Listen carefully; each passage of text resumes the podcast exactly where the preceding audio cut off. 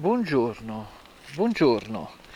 Sto sulla ciclopedonale, sono all'incirca le 7. In realtà non ho visto, aspetta, vediamo l'ora così diciamo esatto. No, sono le 7 e 20. È il 5 agosto 2023, Sant'Emidio, che da noi Sant'Emidio è il patrono della città, quindi in teoria oggi è festa, sarebbe sabato comunque. Sto camminando sulla ciclopedonale, ieri ha piovuto, oggi ripioverà e fa abbastanza freschetto, quindi me lo sto proprio godendo sta, sta passeggiata. E mm, questo è un podcast appunto camminata e rientra nella schiera di quelli che ho fatto ultimamente. Ho finito a leggere un libro l'altro giorno e adesso ve ne parlo. Quindi è monografico il podcast. Ve ne parlo così quando farò il podcast diario nella mia stanza assolata e eh, niente, imprigionato in quelle quattro mura, potrò andare più veloce perché lo citerò semplicemente e vi rimanderò al podcast che state ascoltando oggi.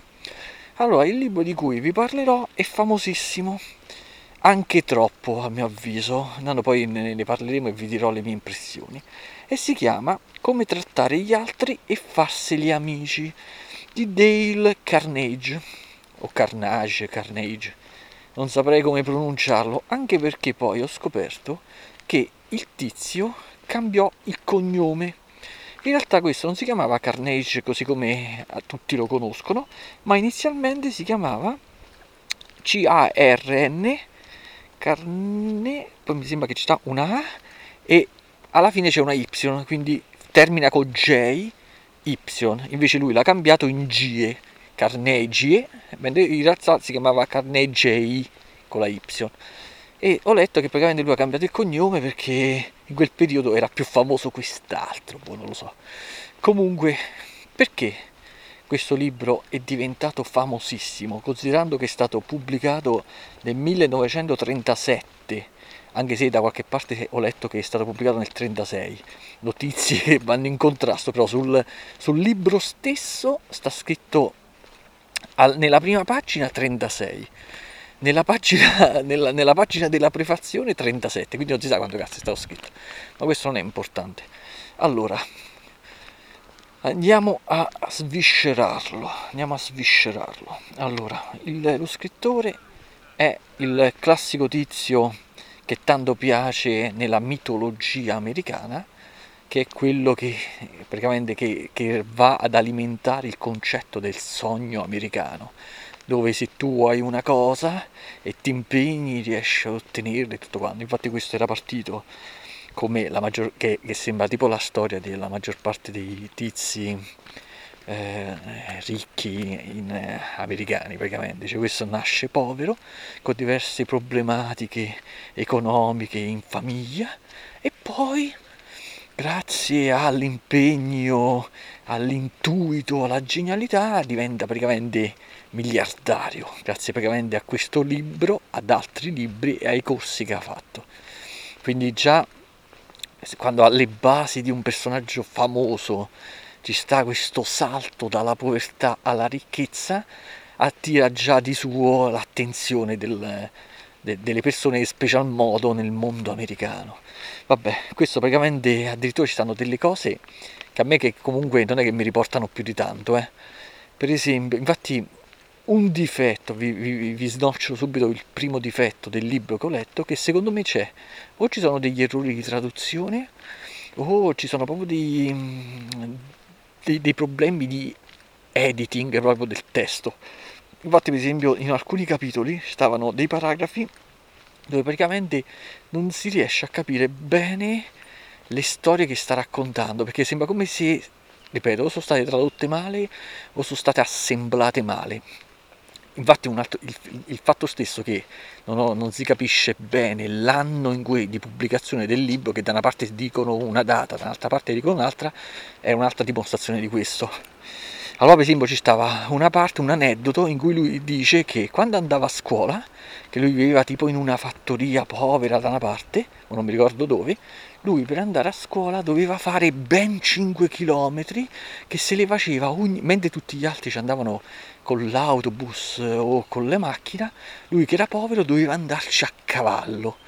Allora, qualcosa non può riportare perché innanzitutto 5 km non mi sembra questa distanza estrema cioè 5 km praticamente uno, un ragazzino secondo me io per farvi capire faccio un chilometro ogni 10 minuti camminando tranquillo un ragazzino secondo me un chilometro se lo fa in 5 minuti quindi 5 km in mezz'ora al massimo in più ci andava a cavallo che cazzo di distanza è quello secondo me è un altro errore di traduzione, perché di sicuro non potevano essere 5 km, era o 50 km, o magari so, erano 5 miglia, ma non aveva senso comunque. Vabbè, comunque, questo perché? Perché io vado a, a, a mi, mi, rimangono impressi i particolari, sono uno pignolo, per cui quando ci sta qualcosa che non mi riporta, mi rimane impresso. Comunque, andiamo al di là di questo. Perché sono arrivato a, a, leggermi questo libro perché stavo semplicemente eh, sentendomi un podcast, il podcast di un ragazzo, e quello praticamente diceva che quando era più giovane, eh, che vendeva, stava in un eh, negozio di computer, una cosa c'è, lui si era letto sto libro che lo aveva influenzato così tanto da arrivare anni dopo a non capire più, a porsi il problema se il suo atteggiamento nei confronti dei clienti era spontaneo o era fortemente influenzato e, fi- e, quindi alterato a causa di quello che aveva imparato da questo libro. Quindi mi aveva messo questa curiosità. Quindi lui citava il libro, che ripeto è come trattare gli altri e farsi gli amici. Ne avevo parlato con Irene e Irene mi ha fatto guarda che io questo libro ce l'ho. Ho detto cazzo, se ce l'hai significa che è un'altra dimostrazione che lo devo leggere. Le classiche coincidenze dell'universo, no? Ah, vabbè, quindi me lo leggo pure di carta, mi, mi, gusta pure perché così me lo posso portare in giro senza paura che mi si rompa il cobo o cose di questo tipo. Poi ne avevo parlato pure con un'altra amica mia, eh, Milena, e poi lei mi ha detto sì, pure io l'ho letto, tutto quanto. Ho detto, allora cazzo, ho fatto la mitologia che sta, il mito che si è formato intorno a questo libro, che è uno dei libri di, mm, come posso dire, di sviluppo personale, come si può, non so in che categoria può essere collocato, dicono che è tra i più venduti in assoluto, è stato un best seller sin da subito e lo conosco, Irene ce l'aveva, eh, sento i podcast e uno ne cita, eh, parlo con un'amica mia e pure quella l'ha letto, cazzo, l'hanno letto tutti, lo voglio leggere pure io e me lo sono letto. Quindi, ripeto, lo scrittore è un tizio morto ormai da tempo, perché è nato nell'88, nel 1900, no aspetta, nel 1888 ed è morto nel 1955. E il libro, quindi, è stato pubblicato per la prima volta o nel 36 o nel 37. L'edizione che ho letto io è del 1981, perché?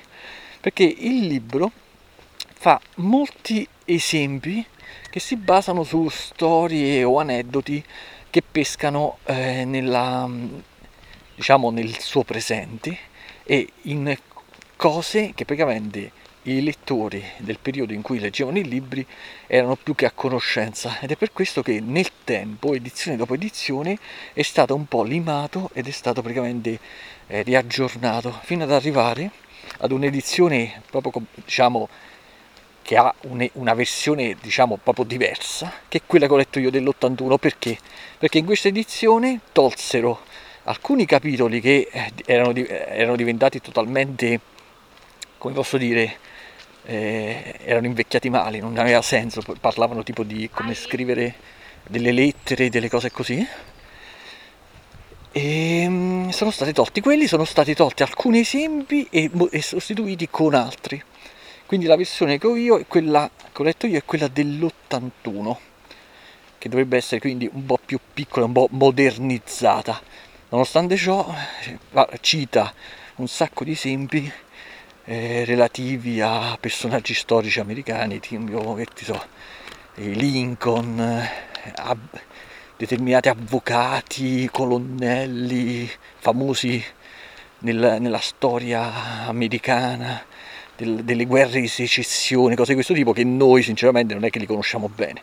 E lui li usa per spiegare determinati fatti, determinati principi. Poi, sempre per alimentare il mito che sta dietro a questo libro e dietro a questo personaggio, addirittura si dice che Charles Manson praticamente ehm, dopo aver imparato determinate cose attraverso questo libro, le ha utilizzate per manipolare le donne affinché uccidessero per suo conto. Quindi proprio, mamma mia, che cazzo, ma che ci starà scritto in questo libro? Poi proprio pure quando lo, lo iniziamo a leggere, nella prefazione, sia scritta dalla moglie che scritta da lui, praticamente eh, ti fanno venire una voglia tremenda, una curiosità tremenda di scoprire i segreti dell'universo. Cioè, dicono proprio, guardate, una volta che avete letto questo libro, risolverete quasi tutti i vostri problemi relazionali perché vi spiegheremo, proprio vi spiegherò come parlare con le persone, come farsene amiche, come farle eh, eh, diventare, passare dalla vostra parte praticamente. Allora tu, mamma mia, le- ti viene proprio una voglia tremenda di leggere, così infatti è stato. L'ho letto pure con una certa foga, eh. Credo di averci messo, ti so, una settimana. Infatti si legge pure bene, cioè scivola, è, fluida la lettura e tutto quanto. Però avete notato che ci sta tipo un retrogusto amaro in, come, in quello che sto, diciamo, nel modo con cui vi sto descrivendo questo libro. Perché? Perché a me sinceramente mi stupisce tutta questa esagerazione positiva che sta dietro a un semplice testo. Allora, posso capire che questo quest'uomo è diventato eh, famosissimo e ricco ai suoi tempi, ma perché? Perché questo praticamente è riuscito a capire in quel periodo una cosa con cui poter, poter praticamente arricchirsi, cioè far leva su un, una necessità delle persone, soprattutto in quel periodo, quindi è entrato nel perfetto gioco di domanda e offerta, cioè la gente necessitava di quello che lui semplicemente ha dato e non era neanche niente di che, cioè che cosa? dare una spiegazione semplice, una consulenza semplice, chiara, a livello proprio di manuale, senza niente eh, di filosofico, di troppo psicologico, per spiegare alle persone dell'epoca, di quel periodo americano, come comportarsi in ambito vendite o comunque in generale in, in un ambito relazionale per non, farsi, non rendersi antipatici e non complicarsi la vita con il prossimo. Dopo io vi farò un elenco, so, mi sono segnato, mi ho preso proprio degli appunti, in cui vi citerò le cose più importanti che vengono dette in, nel libro e scoprirete che più del 60-70% sono de, per me delle ovvietà, delle banalità incredibili. Ci sono alcuni punti cui, che, mi fatto, che mi hanno fatto riflettere, a cui non avevo dato mai peso e quello sì, quindi anche semplicemente per quel solo spunto di riflessione che mi hanno dato, il libro merita di essere letto. Però non mi sembra una cosa così indispensabile e fondamentale che cambierà la mia esistenza, come invece hanno fatto credere praticamente tutti. Andatevi a leggere le recensioni del libro su internet, ma anche semplicemente quello che parlava con il podcast oh, l'amica mia e tutto quanto, sembrava chissà che cazzo doveva essere, tipo una Bibbia, una cosa così. Poi teniamo presente che ehm, la faccenda di lui non è che è morta con lui, perché venne creata una multinazionale con il nome suo, con il nome di questo scrittore, che è specializzata proprio in consulenza, formazione e business e vari training che ancora oggi ha un discreto successo e che praticamente viene adottata in molti ambiti, tanto che secondo me il motivo per cui il libro è diventato questo e poi altri libri che, vengono, che, ve, che vennero creati sono diventati molto famosi perché sono stati proprio adottati e consigliati proprio nel, nell'ambito mena, manageriale, con, um, nell'ambito delle vendite, si consigliano proprio ai dipendenti e questi corsi che vengono fatti, che quindi vengono adattati, sempre riadattati al presente e a una specifica branchia a cui fanno riferimento, beh, hanno proprio come mm, clienti proprio i, so, i, i, dipendenti pagati dalle aziende che vengono proprio mandati a, a imparare l'arte del, del vendere e del parlare con i clienti. Vabbè, comunque, adesso andiamo un po' più nel concreto. Allora, il libro è diviso in diversi capitoli, alcuni sono stati eliminati perché sono diventati, ripeto, eh, molto sono invecchiati male, diciamo, non avevano più senso. Addirittura ho letto che è stata fatta un'ulteriore versione del libro per l'era digitale, ma intanto loro, è, è un, dato che si, il libro si basa su dei concetti fondamentali e universali del comportamento umano, serve, secondo me non serve neanche che escano edizioni nuove, se non per far guadagnare soldi agli editori eh, o ai discendenti del tizio, non serve che escano edizioni nuove del, del testo, perché una volta capiti i principi di base di cui parla, poi uno, il lettore se li adatta nella sua testa alle sue esigenze del presente, quindi non è che serve che mi facciano la versione per l'era digitale, cioè, ma ci arrivo da solo ad adattare i principi, perché i principi secondo me, come già vi ho detto, il 60-70% sono talmente banali e ovvi che praticamente non è che ho bisogno, almeno io, di qualcuno che me le spieghi. Il problema semmai entra in gioco a livello morale, cioè se praticamente io devo adattare un trucco comportamentale per farmi rendere simpatico e gradevole a un altro, a un'altra persona. Questa è un'ottima cosa, è un'ottima cosa per il raggiungimento di un fine, ma l'alterare il mio comportamento naturale per poter raggiungere quel fine è, cioè, è lì che uno deve sta, dovrebbe riflettere, è una buona cosa oppure no? Nel senso che faccio proprio un esempio semplicissimo e vi sembrerà così semplice che vi stupirete che viene praticamente è un intero capitolo del libro. Questo ti dice praticamente che un, um, un suggerimento, il, un, un, segreto del successo è il sorridere. Allora dite, cosa? Cioè, mi hai fatto una premessa incredibile per un libro che doveva essere tipo il, il, Sacro Graal, il, la, il, libro dei segreti risolti e poi praticamente mi dici che un intero capitolo è dedicato al sorriso, esatto. Questo lo capiamo pure noi, che quando camminiamo in mezzo alla strada o quando eh, parliamo con qualcuno, se quel qualcuno è tranquillo e sorridente, ci piace di più parlare con lui, cioè lo sapevamo, però la domanda è, se voi siete dei musoni, siete dei musoni, siete dei tizi che ridete solamente in determinate occasioni quando siete veramente felici e tranquilli, sareste disposti per riuscire ad avere dei vantaggi con i clienti, con eh, i vostri amici, con quelli con cui parlate in mezzo alla strada, a sorridere perfino cercando di, se, che, di, che, che, sia spontaneo, facendo, riuscendo come dei teatranti, infatti ricordiamoci che lui, tra l'altro, prima di avere il successo con queste consulenze, faceva praticamente l'attore di teatro, o almeno ci ha provato. Quindi voi sareste in grado, cioè per voi è moralmente giusto riuscire a recitare la parte di uno tranquillo e sorridente, anche se non lo siete, per poter raggiungere al risultato. Quindi semmai è lì, è sulla questione morale che uno potrebbe riflettere sui punti di questo libro. Facciamo passare il camion. Mentre per il resto, vabbè, adesso vi, vi elenco le cose dette che mi sono segnato, quelle più importanti, nei vari capitoli.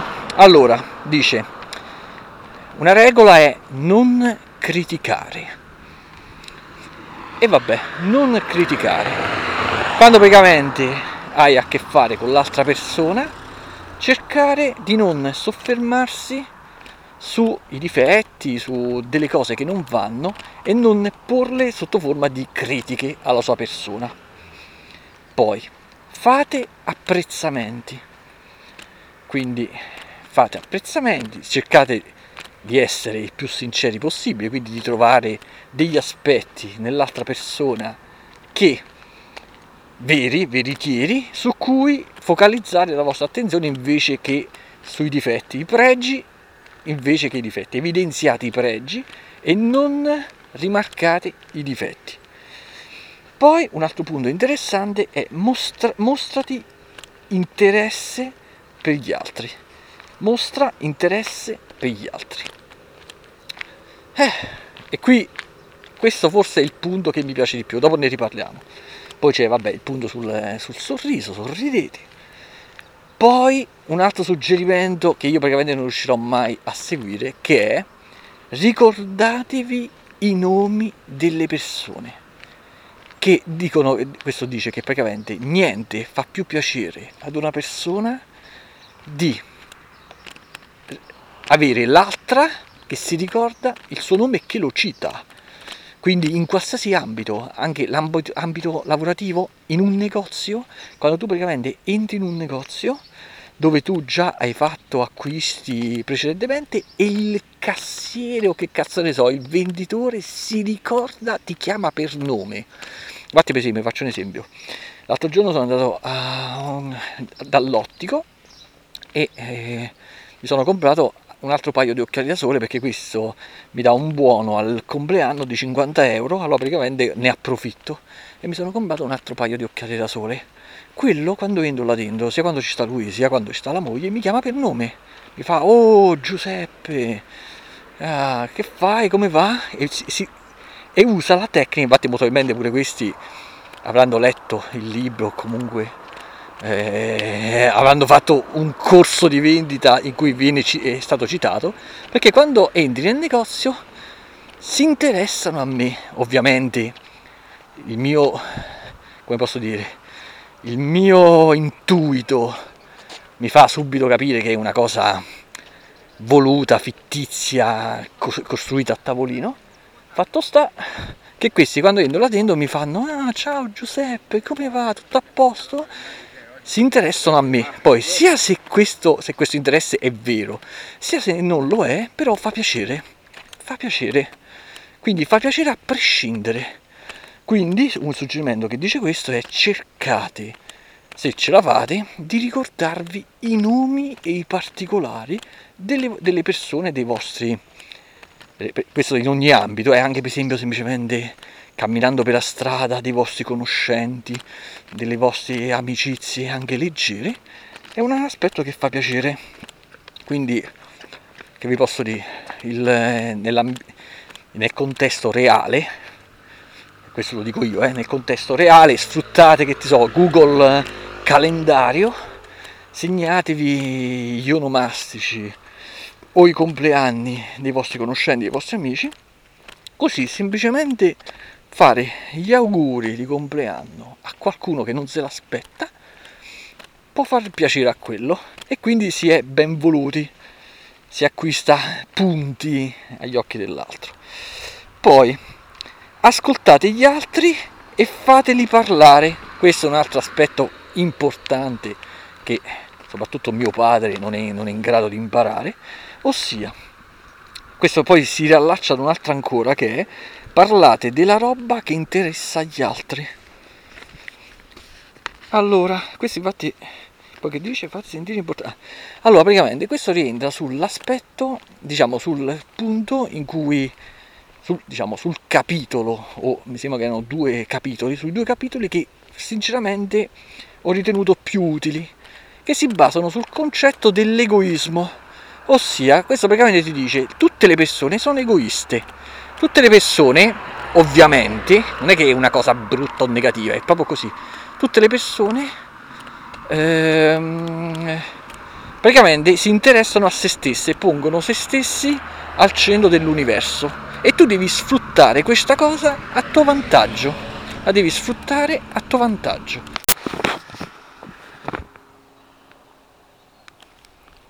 Allora, spero che stia registrando perché ho dovuto bloccare la registrazione.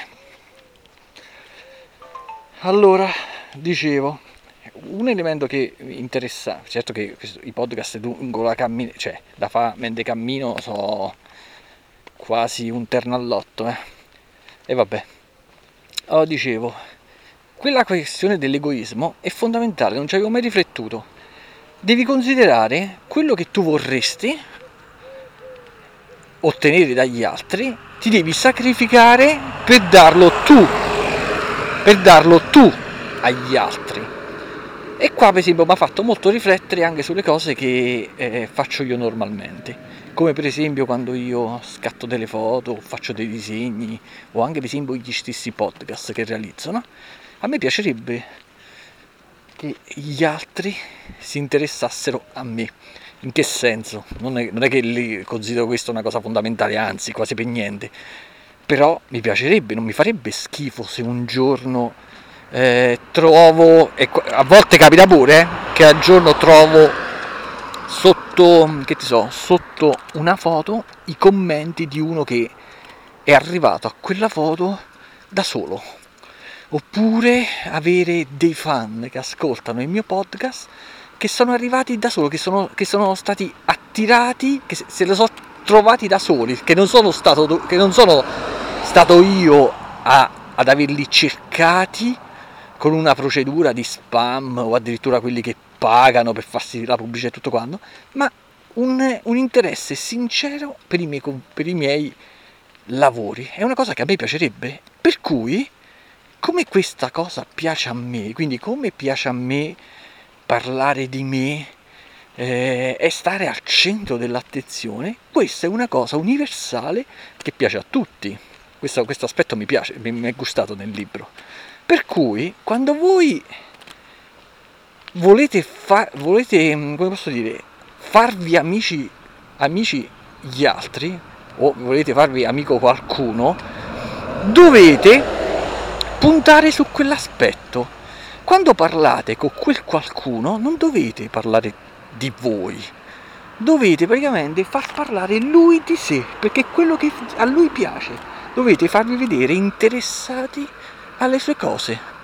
Poi, come conseguenza di ciò, sarà lui a interessarsi a voi in quanto, in maniera indiretta, in quanto eh, fan, di, fan di riflesso. Cioè, vi, faccio, vi spiego una cosa se io vado, andassi da uno che mette le foto, da un fotografo, e senza dirgli niente, quindi senza stare a dirgli guarda pure io faccio le foto perché non viene a vedere le mie, no, approcciandomi semplicemente come un semplice osservatore fan, quindi io andando da lui e parlando con lui, facendogli le domande, oh sei bravo nella fotografia, eh, quando hai iniziato, hai iniziato molto tempo fa per arrivare a questo punto oppure fare le domande o gli apprezzamenti sulle foto, sarà lui, dopo, aver, dopo che gli hai allisciato l'ego, ad avere la curiosità di sapere chi è che mi sta parlando, chi è che si sta interessando a me. E sarà lui che per scoprire ciò arriverà a vedere le mie foto le mie cose, a, sco- a cercare di capire chi sono io. Quindi questa è una tecnica, cioè una tecnica, è una, è una, è una cosa che non ci avevo mai riflettuto più di tanto. Quindi per esempio se tu vuoi farti ben volere da, o vuoi essere uno che, ehm, che piace eh, come interlocutore ad una persona, ti devi sacrificare e devi cercare di giocare, ripeto, sull'allisciamento del suo ego. Quando le incontri per la strada, fatti vedere interessato a come sta, interessato alle sue cose. quando ti accorgi che quello ha un interesse, una passione, fagli le domande su quella passione, non parlare della roba tua, non cercare di essere tu quello che necessita della parlata, fai parlare gli altri. Questa cosa eh, fa sì, si instaura nella testa dell'altro l'idea che tu sei la persona, una buona persona, una persona adatta per parlare, anche se poi in realtà ha parlato solo lui. Però nella sua testa ricorderà la conversazione come una bella conversazione, ma che in realtà non era una conversazione, ha parlato solo lui, fai parlare solo a lui, ma nella sua testa sei uno con cui si parla in maniera piacevole. Di conseguenza verrai catalogato e messo nell'insieme delle persone tranquille e piacevoli, con le conseguenze che puoi avere. Quindi per esempio dopo il, il tizio nel libro fa un sacco di esempi di, di persone che necessitavano di un determinato aiuto e che erano riusciti ad ottenerlo non chiedendolo in maniera esplicita, ma semplicemente iniziando le conversazioni e, atte- e assumendo un atteggiamento comportamentale da passivo o da interessato a, co- a colui doveva, da cui dovevano trarre il beneficio. Questo mi è piaciuto, questo mi è piaciuto, questo aspetto del libro mi è piaciuto, quindi io vi dico che aver letto il libro ne valsa la pena già solamente per questo parametro. Già solamente con questo parametro. Perché a volte, perché tutti noi abbiamo dei momenti in cui necessitiamo di sfogarci di qualche nostro problema o di parlare di qualche nostra so, ambizione o desiderio, però se praticamente lo scopo, cioè se noi poniamo lo scopo maggiore, non questo, ma quello di ottenere un buon rapporto dall'altra persona, non dobbiamo fare altro che fare un passo indietro. Ok, come io ho la necessità di sfogarmi, scaricare lo stress, parlare dei miei desideri, così ce l'ha pure l'altra persona e io mi sacrifico per far parlare all'altro, ottenendo il beneficio di essere poi ben voluto e tutto quanto. E vabbè, sempre perché questo qual è lo scopo del libro? Ricordiamoci il titolo del libro, perché sennò sembra che eh, il titolo del libro è come trattare gli altri e farsi amici, quindi l'obiettivo del libro è farsi amici gli altri. Capito? Eh, e ti insegna quindi trucchetti psi- psicologici ma molto pratici come questo. Andiamo avanti. Allora, parlate della roba che interessa agli altri, quindi quando per esempio scoprite, anche se non ve ne frega un cazzo, scoprite che uno, come per esempio l'amico mio Remo, che è quello che è interessato ai cani, no? che fa 7 miliardi di corsi come addestrare i cani, allenatore, addestratore di cani e via dicendo, cioè un curriculum relativo a, a, a sta faccenda di 16 pagine io lo faccio parlare di cani. Io non ho mai avuto cani, non ho cani e non voglio avere cani. Non me ne frega un cazzo dei cani, ma quando io mi faccio delle lunghe passeggiate con Remo, parliamo di cani. e a quello gli piace parlare con me perché lo faccio parlare di qualsiasi cosa che vuole. Sono diventato un buon ascoltatore anche grazie a lui praticamente. Poi si dice fate sentire importanti gli altri, questo è un altro bell'aspetto fate sentire importanti gli altri. Spesso partiamo, partiamo che il sogno di chiunque è essere importante. Ognuno in realtà è importante ovviamente per la propria esistenza, ma anzi ho detto ovviamente, ma in realtà non è vero perché molti soffrono del, proprio di questo problema, non hanno tipo un senso di inferiorità rispetto agli altri, ma tutti, anche quelli che hanno un, qualche problema di, di questo tipo, sognano di essere importanti per la propria vita e importanti per gli altri. E a volte basta pochissimo per far sentire una persona importante in un certo ambito, in una certa situazione e via dicendo. Quindi non è che ci vuole tanto per... Eh. Poi evitate le discussioni, questo vabbè, questa è una cosa che sinceramente uno direbbe, vabbè, grazie al cazzo, Qua però entrano in gioco diciamo teorie diverse, per esempio, per esempio Irene, un sacco di volte io vorrei evitare delle, di, di, delle discussioni con Irene, mentre lei ritiene che sono importantissime per potersi chiarire cose di questo tipo. Invece io sono dell'idea che se il seme della rabbia, il seme dell'insoddisfazione, tu non lo innaffi e lo lasci sotto forma, lo, fai, lo, lo lasci lì sotto forma di seme, come insegnano i buddisti e molti dei libri di Thich Nhat Hanh, è meglio. Quindi non è che io devo alimentare, mi devo portare allo scontro per eh, chissà quale guadagno, me ne frega niente. Infatti il concetto proprio le discussioni è meglio che le eviti, è uno dei suggerimenti più ovvi dal mio punto di vista che posso dare il libro. Poi, rispetto per le opinioni degli altri. Questo eh, sembra un'altra banalità, però alla fine se ci pensiamo, noi dobbiamo sempre metterci nei panni dell'altro anche in quello che spara la cazzata, che noi sappiamo che sta dicendo una cazzata, perché lo sappiamo?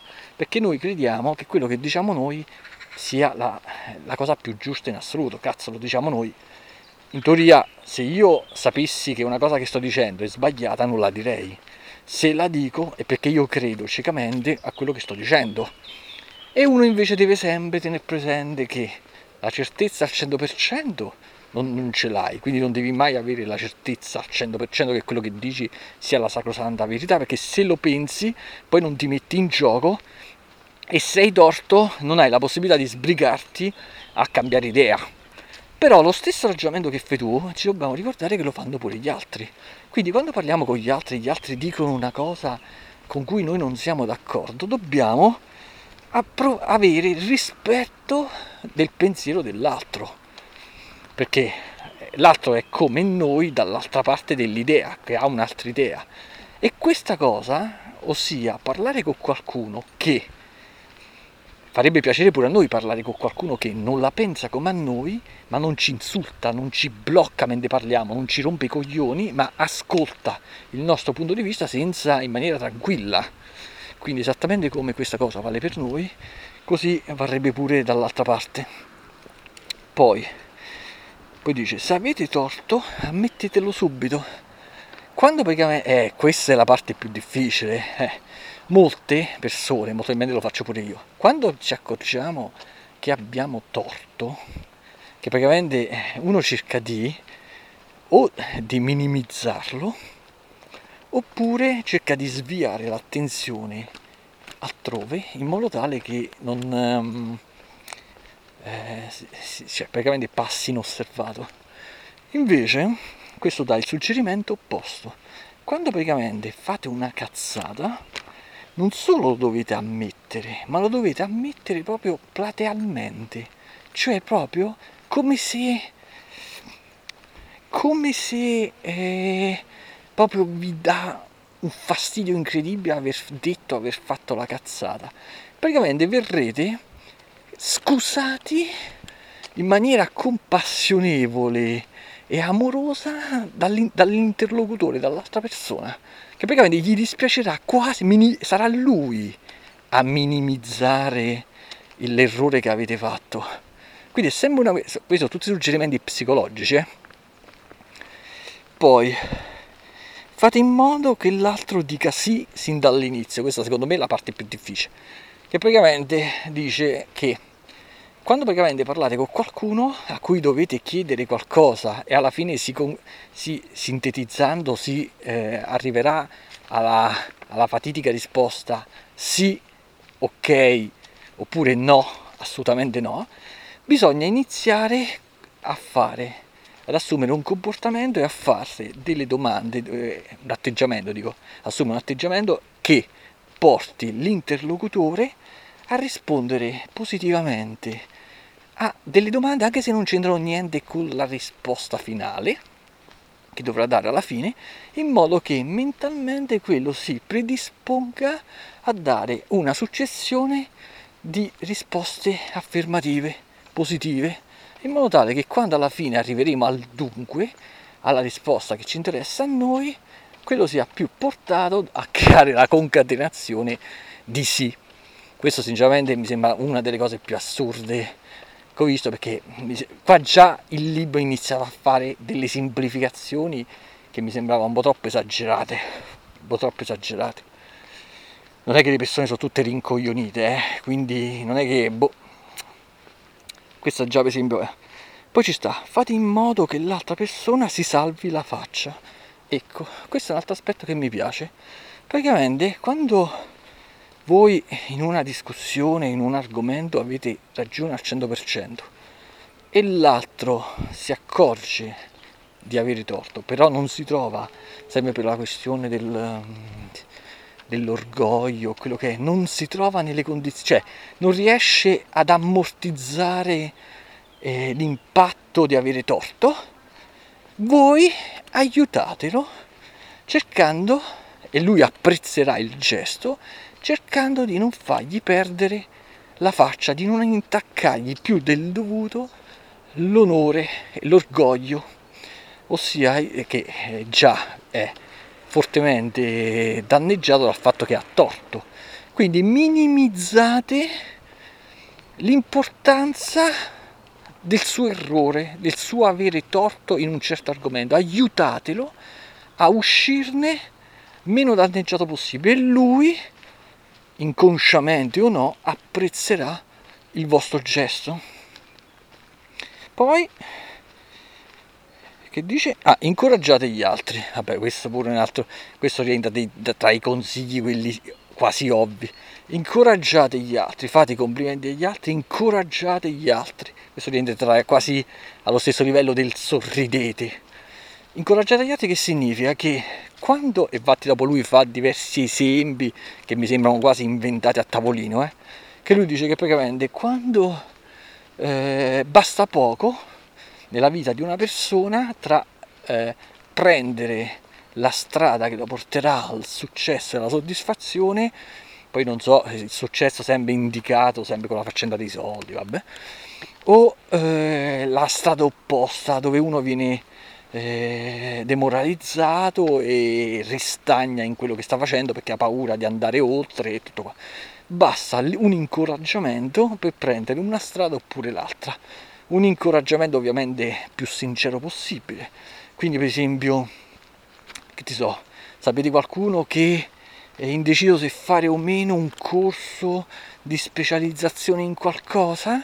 È indeciso, voi incoraggiatelo a fare incoraggiare, è indeciso, vuole, sperimentare, vuole fare una cucina, vuole fare una torta ed è indeciso, eh, voi incoraggiatelo, la, fa la torta, non gli è uscita benissimo, si sta demotivando, si sta demoralizzando, voi incoraggiatelo, non cri- e qua rientra pure gli aspetti sopra, non criticatelo, trovate i lati positivi della faccenda. Quindi in altre parole, alla fine, se ci pensate, si basa sempre sul solito concetto non fate agli altri ciò che volete che gli altri non facciano a voi e viceversa. Fate agli altri comportatevi con gli altri come vorreste che un interlocutore un venditore un parente una fidanzata quello che vorrebbe eh, voleste che quello facesse a voi. Quindi quando voi andate a comprare una cosa in un negozio come lo vorreste il commesso, il negoziante, come lo vorreste? Rifletteteci e non dovete fare altro che comportarvi come vorreste che gli altri si comportassero con voi. E quindi, come vedete, rientrerebbero in gioco tutti i punti che, di cui vi ho parlato finora. Cioè, e cazzo, io entro in un negozio, io voglio che quelli mi sorridano. Perché? Perché mi attenuano i, i, i miei cazzo di problemi. Cioè, già ho le mie problematiche per quale motivo dovrei andare in un negozio dove la gente ha, ovviamente ognuno ha le sue problematiche, ma se io già vedo il negoziante scazzato con il muso, mi dà, mi dà fastidio. Quello, se vuole che io da cliente sia eh, a mio agio nell'ambiente e che quindi voglia rimanerci il più tempo possibile, voglia ritornarci, voglia portarci altre persone, parlandone bene del negozio, faccio un esempio, dovrà come minimo stare, creare una, una, un'atmosfera serena, quindi dovrà imparare a sorridere. poi se sorriderà in maniera sincera oppure no, però otterrà comunque il risultato di rendermi più gradevole l'atmosfera. Quando per esempio parlate con, che cazzo ne so, con vostro figlio, vi accorgete che praticamente alla fine è meglio puntare, quando quello fa, commette degli errori, non fargli pesare troppo degli errori. Non, e quindi praticamente non basarvi sul, solo sulle critiche, basatevi sull'incoraggiamento basatevi su, fate degli apprezzamenti sinceri, concentratevi sui lati eh, belli della situazione, non su quelli, tutte cose che alla fine, se ci pensate, se ci pensate, alla fine questo scrittore, questo tizio, che cosa cazzo ha fatto? Ha messo per iscritto, sotto forma di manuale, delle cose che evidentemente le persone, non riflettendoci tanto, non riuscivano a... cioè vogliono, secondo me, ha beccato le persone che necessitavano semplicemente della certezza che un atteggiamento che già probabilmente nel loro inconscio sapevano, come sorridere, cioè pure a un cane, grazie al cazzo, se tu al cane gli dai i calci, quello ti abbaglierà contro.